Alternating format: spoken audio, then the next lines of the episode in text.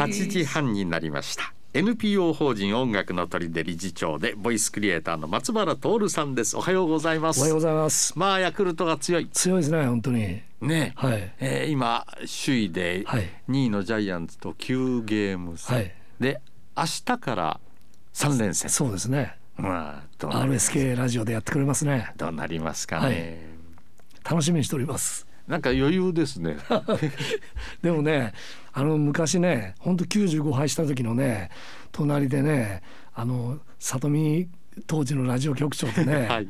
お互いにもう勝った時のあのあの握手した時のね。一生の感そうですよ。激感動喜び。うんあのあれも良かったですよね。うん。うんまあ、今みたいになんかラジもう本当昔はもうあのプロ野球ニュースをもうはしごしてましたもんね。一勝したら。一生したら、うん、ねえ。それがちょっと最近はねちょっと余裕よ余裕なんです、ね、本当ですよ。まあ憎たらしいとお 思いの方がおいでになるかもしれませんですけれどもね。はい。えーでも長いそういういろんな時代があってね、はい。えーその時に一生懸命頑張ってきたのが今そうですね。ね。本当そうです。はい。はい。さあ明日からの三連戦を楽しみに楽しみです。なんてなことで、はい。一つメールが、はい。あの来ておりましてね、えー昨日津山からの帰り夜7時前かな。久米南あたりまでで、えー強い雨が降りました、は岡山では降ってなさそうでしたね、えー梅雨入りしましたがほどほどでお願いしますよ雨さん。というゴリのママさんのメールです松原先生毎週楽しみに拝聴させていただいています。えー楽しい話題や時には涙することもありますがね。私の父は今79歳。私が子供の頃は童謡唱歌を歌ったりハーモニカをよく吹いてくれていました。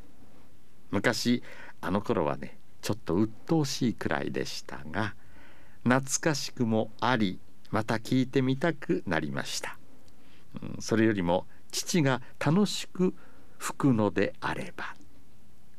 父は硬いものは食べにくいしよく詰まらせてごほごほ言ってます。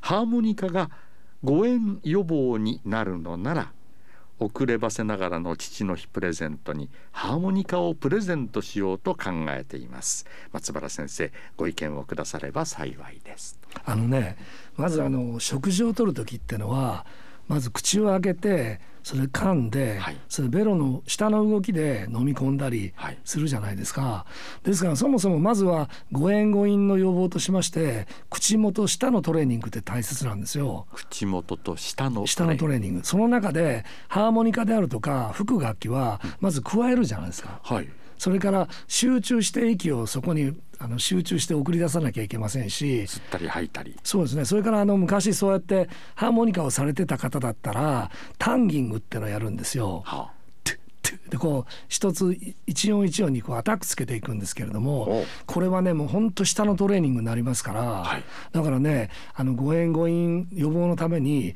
まずねその口元のトレ整備下の整備ってのは大切ですから、大変役に立つと思いますよ。大変役に立つ、はい。はあ、今のタンギングで、はい。あの結構一緒に和音を吹きながら「ワワワワワワワワワワワワワワワワなんて上手に吹きますようちの親父なんかもハーモニカしかなかったんでしょうけれどもね。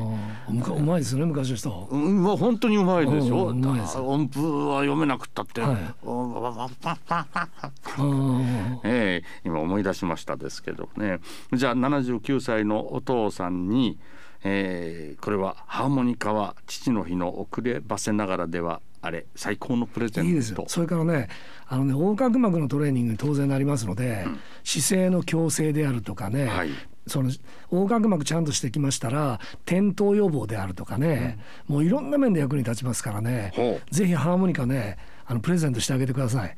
ですね。でできればそのハーモニカを吹いてそれをみんなで聞いて差し上げる時間も。そうです。これもまたいい効果がありますね。すよね。うん、本当ですよ。はい、ぜひぜひじゃあごぜひりのママさんまたあのご実談などがありましたらね教えていただければと思います。さあでもって今週のお話は、ねええー今月はね本当に いろんなことがあってねまだまだ世の中大変ですけれどもね、あの前回の最大寺鉄道唱歌を送ってくださって、はいはいええ。今極東公民館さんの方であのそういう資料としてあれを読んでいただいたり勉強のその材料として伝わ使ってくれてるってこの前言ったじゃないですか。はい。これも一つのその伝承思いの伝承です。心の伝承じゃないですか、うん。作られた方のね。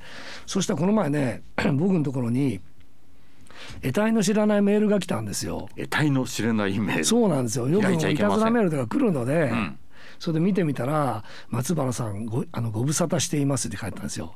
またこの辺がちょっとだむ疑いがありまして、ええそれであ「あなたが最後見とってくださった」とかいうのがあったんですよ。またこれが怪しいじゃないですか。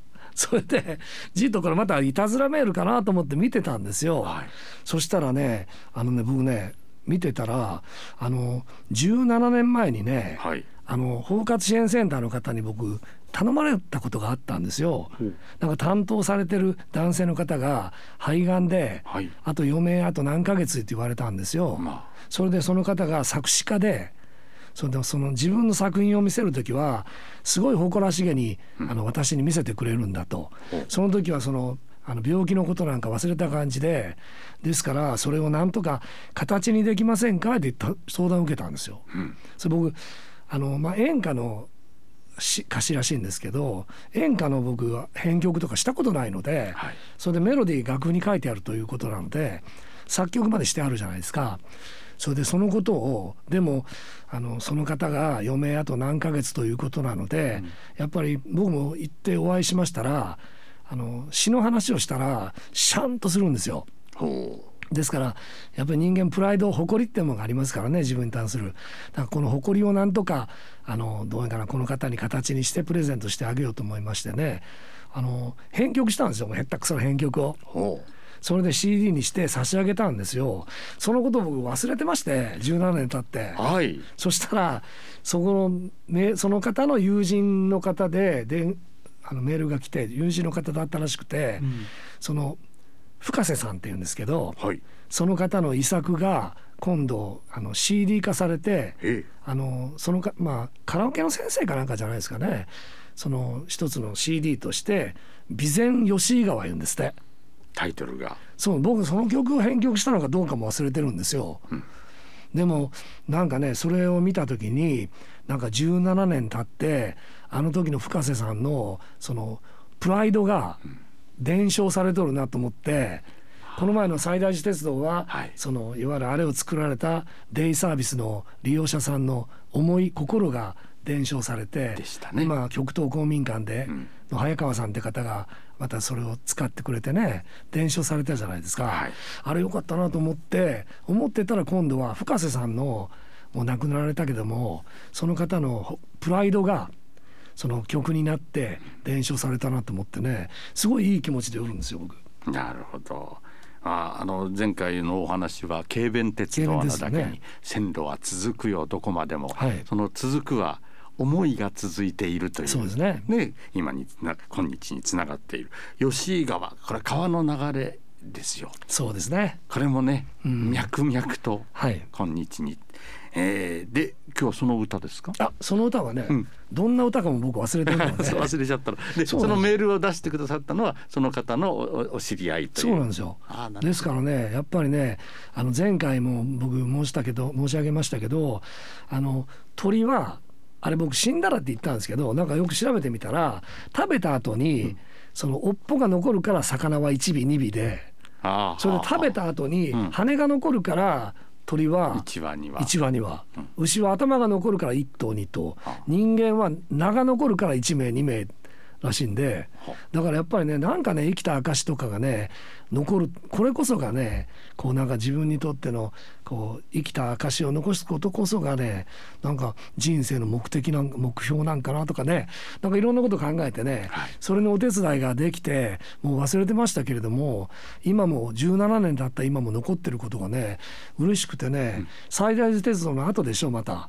だからねああこう62年僕は生きてきたけれども、ああこれもええことができたなとか思ってねすごいなんかね満足です。このまた番組をきっかけにさらにね本当ですよ。つながっていく広がりが持てると、なおいいですね。本。当です。はい。はいでは、えー、今週の一曲です今日はねあの父の日がもう過ぎましたけれども、はい。僕のあの父親も亡くなって 7, 年7回忌なんですけれどもうちの大阪部の大佐のおばさんがいつもあの月命日の時には墓参りに行ってくれて、うん。それで CD で僕のそのこの曲を墓の前で流してくれてるんですけれども、あ。あのあの父をこうる歌あの聞いてください。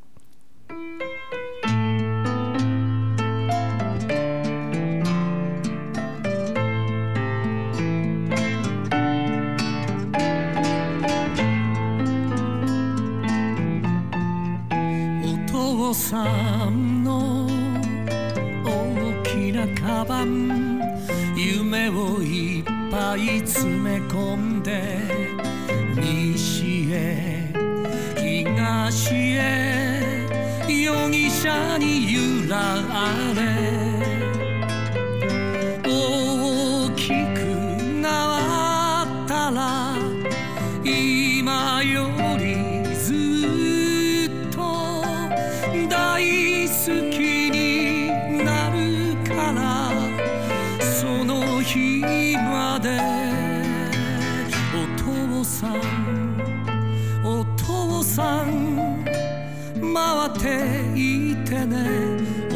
お父さん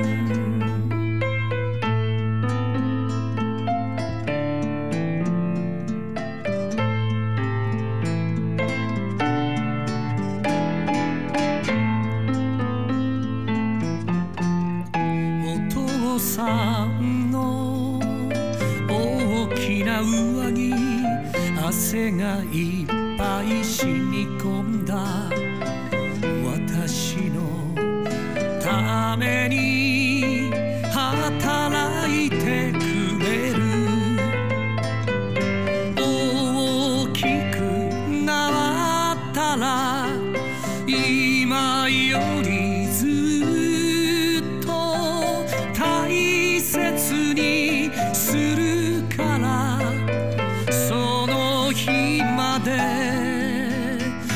父さんお父さん回っていてねお父さん。